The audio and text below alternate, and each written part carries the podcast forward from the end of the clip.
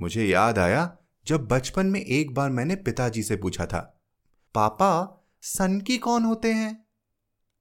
सन की पिताजी ने हँसते हुए कहा था मतलब हम जैसे लोग। फिर समझाते हुए बोले थे, जो भीड़ से अलग हटकर सोचते हैं, उन्हें दुनिया सन की कहती है।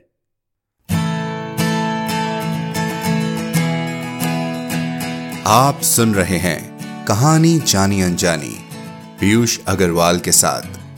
चलिए, आज की कहानी का सफ़र शुरू करते हैं।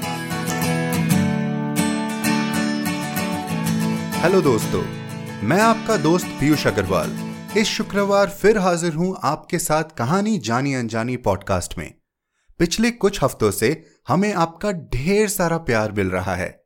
इस पॉडकास्ट को सुनने वाले सिर्फ़ इंडिया से ही नहीं, बल्कि अमेरिका, बहरान, कतार, सऊदी अरब, ऑस्ट्रेलिया और 20 अन्य देशों में हैं।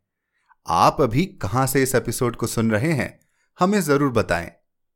आज का एपिसोड बहुत खास है, क्योंकि आज हम ना ही सिर्फ़ एक नई कहानी सुनेंगे, पर आपको हमारी पहली प्रतियोगिता के बारे में भी बताएँगे। इस प्रतियोगिता का नाम है अनकही कहानियाँ। जी हाँ, अनटोल्ड स्टोरीज। अगर आपको इसके बारे में और जानकारी चाहिए तो इस एपिसोड को अंत तक सुनिए। तो चलिए बढ़ते हैं आज की कहानी और लेखक की तरफ़। हमारी आज की कहानी है एक और इंसान, और लेखक है अनुराग शर्मा जी। अनुराग जी आजकल एक आईटी कंपनी में प्रोजेक्ट मैनेजर के पद पर कार्यरत हैं और अमेरिका में रहते हैं। कविताएँ और कहानी लिखने के साथ साथ ये टेक्नोलॉजी और प्रोजेक्ट मैनेजमेंट के बारे में भी लिखते हैं।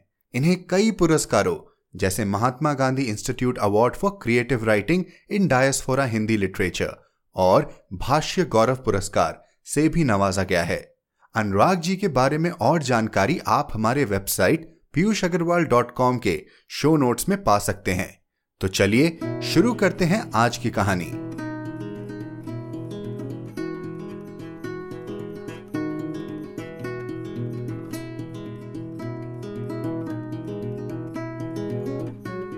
एक और इंसान, अनुराग शर्मा।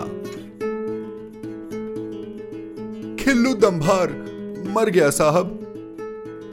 अदबूढ़े का यह वाक्य अभी भी मेरे कानों में गूंज रहा है। वैसे तो मेरे काम में सारे दिन ही कठिन होते हैं, मगर आज का दिन कुछ ज़्यादा ही अजीब था। सारा दिन मैं अजीब अजीब लोगों से दो चार होता रहा। सुबह दफ्तर पहुँचते ही मैले कुचैले कपड़े वाला, एक आदमी एक गट्ठर में सूट के कपड़े लेकर बेचने आया। दाम तो कम ही लग रहे थे, मगर जब उसने बड़ी शान से उनके सस्ते दाम का कारण उनका चोरी का होना बताया तो मुझे अच्छा नहीं लगा। मैंने पुलिस बुलाने की बात की तो वह कुछ बड़बड़ाता हुआ तुरंत रफू चक्कर हो गया। वह आदमी गया ही होगा कि डेढ़ हाथ का घूंघट काढ़े। एक औरत एक डेढ़ बरस के बच्चे को गोद में लिए हुए तेज़ी से अंदर आने लगी। दरवाजे पर बैठे गफूर ने उसको रोकने की कोशिश की तो वह रोने लगी। मैंने बाहर आकर पूछा तो उसने बताया कि उसे बरेली जाना है और उसके पास बिल्कुल भी पैसे नहीं हैं। जब मैंने उससे पूछा कि वह दिल्ली कैसे पहुँची और बच्चे का बाप कहाँ है तो वह फिर से फूट फूट कर रोने लगी। सुबह की पहली चाय लाते हुए कैंटीन वाले बहादुर ने जब एक कप उसकी ओर बढ़ाया तो उसने झपट कर ले लिया और ज़ोर की आवाज़ के साथ जल्दी जल्दी चाय सुड़कना शुरू कर दी। शायद उसे भूखा समझकर बहादुर एक प्याली में कुछ रस्क ले आया, जो उसने चाय में भिगो भिगो कर स्वाद लेकर खाए। बच्चा आराम से गोद में सोता रहा। मैं उस औरत की सहायता करना चाहता था।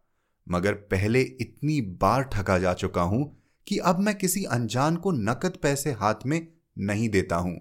मैंने गफूर को अलग से जाकर उसे दो सौ रुपए देकर उस औरत के साथ बस अड्डे जाकर टिकट खरीदकर बरेली की बस में बिठाने को कहा। फिर बाहर आकर उस औरत को राह खर्च के लिए पचास रुपए अलग से देकर सब समझा दिया। मुझे नेहरू प्लेस ब्रांच विज़िट के लिए देर हो रही थी, इसलिए मैं उस औरत की ज़िम्मेदारी गफूर पर छोड़कर जल्दी से बाहर निकल गया। नेहरू प्लेस में सब काम ठीक से निपट गया। ब्रांच में अपने कुछ पुराने दोस्तों से मिला और खाना उनके साथ ही खाया। वापसी के लिए ऑटो रिक्शा लेकर उसमें बैठा। अगले चौराहे तक पहुँचा ही था कि ट्रैफ़िक की बत्ती लाल हो गई। तभी बंजारन सी दिखने वाली दो भिखारी ने मेरे पास आई। मैं सोचने लगा कि जब तक हमारी राजधानी की सड़कें आवारा गायों और भिकारियों से पटी रहेंगी, तब तक न तो इन सड़कों पर वाहन चल पाएँगे और न ही खाते पीते लोग गरीबों को इंसान समझ सकेंगे। मुझे कभी समझ नहीं आया कि यह भिकारी लोग सैकड़ों लोगों की भीड़ में से एक नरम दिल इंसान को कैसे पहचान लेते हैं? इस बार मैंने भी दिल कड़ा कर लिया था। उनके पास आते ही मैंने उनकी ओर देखे बिना बेरुखी से कहा माफ़ करो, छुट्टा नहीं है मेरे पास। मदद कर दो बाबूजी, उस, उससे बच्चा होने को है। लेडी हार्डिंग हॉस्पिटल ले जाना है, वरना मर जाएगी। कहते कहते उसने सड़क के किनारे बैठी हुई एक अल्पवसना युवती की ओर इशारा किया, जिसके खुले पेट को देखते ही उसकी गर्भवस्था का पता लग रहा था। सड़क किनारे अदलेटी वह युवती ऐसे करा रही थी, मानो अत्यधिक पीड़ा में हो। उसे देखते ही मेरे मन में अपने सहकर्मी कुणाल का स्वर गूंजा, तुझे तो कोई भी कभी भी बेवकूफ़ बना सकता है। मेरे दिमाग ने तेज़ी से काम करना शुरू किया और मैंने अपने ऑटो रिक्शा ड्राइवर से इजहार किया कि अगर वह इन स्त्रियों को लेडी हार्डिंग अस्पताल तक ले जाए तो मैं उसे उनका किराया अग्रिम देकर यहाँ उतर जाऊँगा। उसके हामी भरने पर मैंने अंदाजे से लेडी हार्डिंग तक का किराया बटवे में से निकाला और उन औरतों से कहा कि मैं यहाँ उतर रहा हूँ। और वे किराए की फ़िक्र मुझ पर छोड़कर इस ऑटो रिक्शा में अस्पताल तक चली जाएँ। उनमें से एक औरत ने कहा, इसमें बहुत धक्के लगते हैं। वो झेल नहीं सकती है। हमें टैक्सी करनी पड़ेगी। तीन सौ रुपए लगते हैं। बत्ती हरी हो गई थी। साथ का यातायात चलने लगा था और पीछे वाले वाहनों ने भी शोर मचाना शुरू कर दिया था। उन्हें टैक्सी का किराया भी पहले से मालूम है। इस बात से मेरा माथा ठनका। शायद उन्होंने मेरी झिझक का अंदाज़ा लगा लिया था। इसलिए जब तक मैं कुछ समझ पाता, वे मेरे हाथ से रुपए लेकर सड़क के पार अपने करहाती हुई साधन की ओर चली गई। मैं रास्ते भर इस विचार में उलझा रहा कि क्या उन्हें सचमुच अस्पताल जाना था, या फिर यह भी ठगी की ही एक चाल थी। कनॉट प्लेस के पास से गुजरते समय मैंने उसी तरह की दो अन्य स्त्रियों को एक मोटरसाइकिल वाले से रुपए लेते हुए देखा। नेहरू प्लेस की तरह ही यहाँ भी पास की पटरी पर एक लंबोदरा करहा रही थी। अब मुझे अपने ठगे जाने पर कोई शुभा नहीं रहा था। आधे घंटे में मैं दफ्तर पहुँच गया। चाय का कप रखते हुए बहादुर ने खाने के लिए पूछा तो मैंने बताया कि मैं ब्रांच में खा कर आया हूँ। कुछ ही देर में गफूर भी वापस आ गया। दस रुपए मेरी मेज पर रखते हुए बोला, ये बचे हैं, सर। मेरे अंदाज से गफूर को कुछ और पैसे वापस करने चाहिए थे। मैंने प्रश्नवाचक नज़रों से उसे देखा तो बोला सर, उसे बरेली नहीं, राय बरेली जाना था। टिकट और मेरा आना जाना मिलाकर बस यही बचा है। यह भी तुम ही रख लो, काम आएगा। गफूर खुशी खुशी दस का नोट लेकर बाहर चला गया। उसे वापस आने में जितना समय लगा था, उससे साफ़ था कि उसने आते जाते दोनों बार बस ही ली है। रायबरेली का फास्ट बस का किराया जोड़ने पर भी उसके पास मेरे दिए पैसों में से कम से कम पचास रुपए बचने चाहिए थे। मैं सोचने लगा कि क्या दूसरों को बेवकूफ़ बनाकर पैसे ऐटना इंसान का स्वाभाविक गुण है? क्या यह मांगने वाले और इन्हें बेरुखी से झिड़कने वाले सब लोग सामान्य हैं? और मैं ही असामान्य हूँ। मुझे याद आया जब बचपन में एक बार मैंने पिताजी से पूछा था, पापा, सनकी कौन होते हैं? सनकी? पिताजी ने हँसते हुए कहा था मतलब हम जैसे लोग। फिर समझाते हुए बोले थे, जो भीड़ से अलग हटकर सोचते हैं, उन्हें दुनिया सन की कहती है। आज के अनुभव से मुझे एक बार फिर ऐसा लगा जैसे देश भर में हर तरफ़ या तो भिकारी हैं या लुटेरे हैं। मुझे याद आया कि आधुनिक भिक्षुओं को भीख मांगने के लिए मैले कपड़े पहनने की ज़रूरत भी नहीं है। एक दिन साफ़ सुथरे कपड़ों में सजे सवरे बालों वाला एक पढ़ा लिखा अधेड़ गफूर के रोकते रोकते अंदर आ गया। अपनी जेब कटने का दुखड़ा रोते हुए उसने बताया कि वह सोनीपत में बिजली घर में काम करता है। सरकारी काम से यहाँ आया था। वापस जा रहा था। रास्ते में जेब कट गई। परिचय पत्र, रेल का पास और सारे पैसे चले गए। मैंने बहादुर से कहकर उसे खाना खिलाया और वापसी लायक पैसे देकर रवाना किया। जाने से पहले उसने अंग्रेज़ी में शुक्रिया अदा करते हुए मेरा नाम पता एक पर्ची पर लिख लिया। और बहुत शर्मिंदगी स्वर में घर पहुँचते ही पैसे मनी ऑर्डर से भेजने का वायदा किया। चार हफ़्ते गुजर गए हैं, कोई मनी ऑर्डर नहीं आया। पैसे न मिलने से मुझे फ़र्क नहीं पड़ता, मगर बेवकूफ़ बनने का मलाल तो होता ही है। तो क्या मैं अनजान लोगों की सहायता करना बंद कर दूँ? नहीं। क्या पता कब किसी को सचमुच ही ज़रूरत हो? अगर सन की लोग भी स्वार्थी हो जाएँगे तो फिर तो दुनिया का काम ही रुक जाएगा। साढ़े चार के करीब महेश्वरी सिगरेट पीने बाहर आया तो मुझे भी बाहर बुला लिया। लगभग उसी समय फटी बनियान और जांगिया में वह अधबूढ़ा आदमी हाथ फैलाए अंदर आया था। कुछ पैसे मिल जाते साहब? उसने री रियाते हुए कहा बहादुर इसे कुछ खाना दे दो। मेरी आवाज़ सुनते ही बहादुर आ गया। आगंतुक अपनी जगह से हिला भी नहीं। मेरा पेट तो ना कभी भरा है साहब, न ही भरेगा। उसका दार्शनिक अंदाज अप्रत्याशित था। तो चाय पिएगा क्या? पैसे नहीं मिलने वाले यहाँ, मैंने रुखाई से कहा। आजकल तो चा की प्याली का मोल भी एक गरीब की ज़िंदगी से ज़्यादा है साहब। अब मैंने उसे गौर से देखा। जुगुप्सा हुई। आँख में कीचड़ और नाक में गेजुए।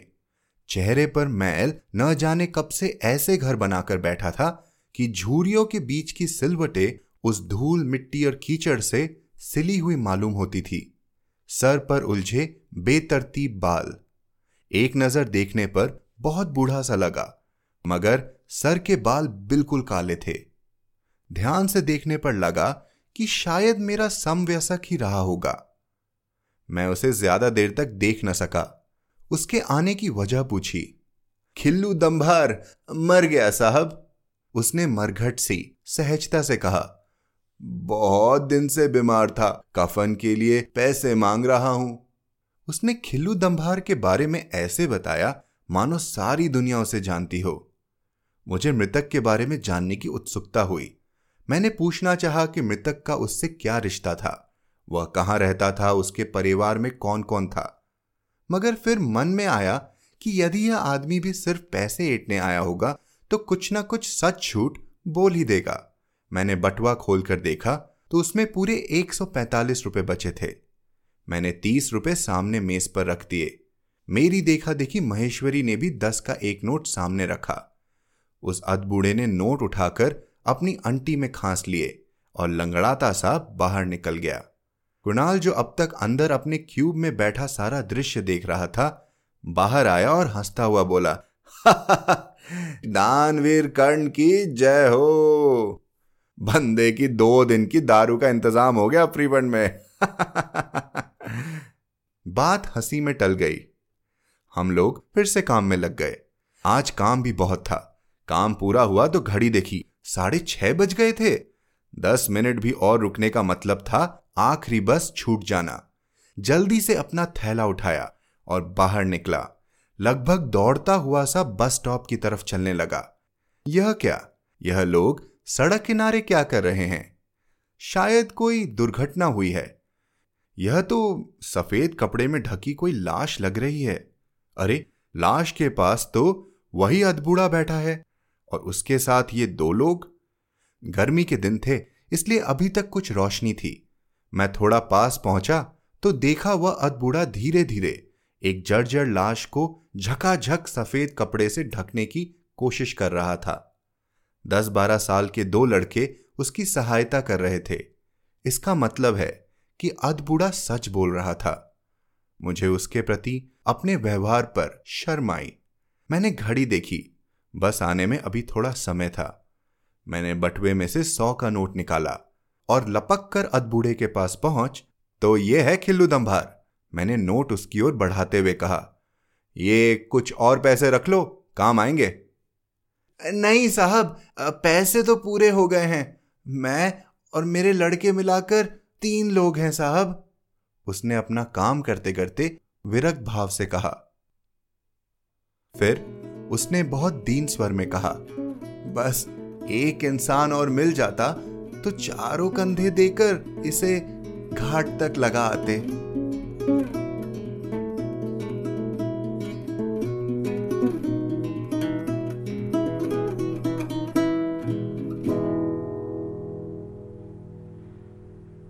तो कहिए, कैसी लगी आज की कहानी? क्या आज की कहानी ने आपको कोई ऐसा वाक्य याद दिलाया? जब आपके विचार उस दो राहे पर खड़े हों, जहाँ यह चुनना मुश्किल हो गया हो कि क्या सही है और क्या गलत, जब आपने या आपकी जमाने से लड़कर कोई मदद की गई हो और इंसानियत की जीत हुई हो। हमें ज़रूर लिख भेजिए hello at the rate Piyush Agarwal dot com पर। चलिए अब बात करते हैं उसके बारे में जिसका आपको इंतज़ार है, अनकही कहानियाँ। जैसा कि आप जानते हैं कहानी जानी अनजानी में हमारी कोशिश रहती है कि हम जाने अनजाने लेखकों की कहानियाँ आप तक लाएँ। इसी कोशिश के तहत हम लाए हैं एक प्रतियोगिता, अनकही कहानियाँ प्रतियोगिता, जिसमें आप भेज सकते हैं हमें अपनी लिखी कोई भी एक कहानी। वह एक कहानी जो कहीं गुम हो गई हो किसी डायरी के पन्नों में, या फिर कहीं छुपी हो आपके जहन में, पर आपने अब तक किसी को न सुनाई हो। ऐसी ही एक कहानी आप सबमिट कर सकते हैं हमें और हम चुनी गई कहानियों को पूरी दुनिया तक पहुंचाएँगे इस पॉडकास्ट के माध्यम से। तो हमारी आपसे गुजारिश है कि आप इस प्रतियोगिता में ज़रूर हिस्सा लें और दूसरों के साथ शेयर भी करें, जिससे हम कुछ नए लेखकों की कहानियाँ आप सबके साथ बांट सके। प्रतियोगिता की और जानकारी के लिए हमारी website Piyush Agarwal dot com पर विज़िट करें। भाग लेने की आखिरी तारीख है 31 जुलाई। तो बस, आज के लिए इतना ही। आप एप्पल पॉडकास्ट या जिस भी ऐप पर इस पॉडकास्ट को सुन रहे हैं, वहाँ अपना रिव्यू देना और सब्सक्राइब करना न भूलें। आप सुन रहे थे कहानी जानी अनजानी, पीयूष अग्रवाल के साथ, जो कि इंडी पॉडकास्टर की एक पेशकश है। तो हम आपसे मिलते रहेंगे हर शुक्रवार। तब तक के लिए अपना ध्यान रखिए, स्वस्थ रहिए और मुस्कुराते रहिए।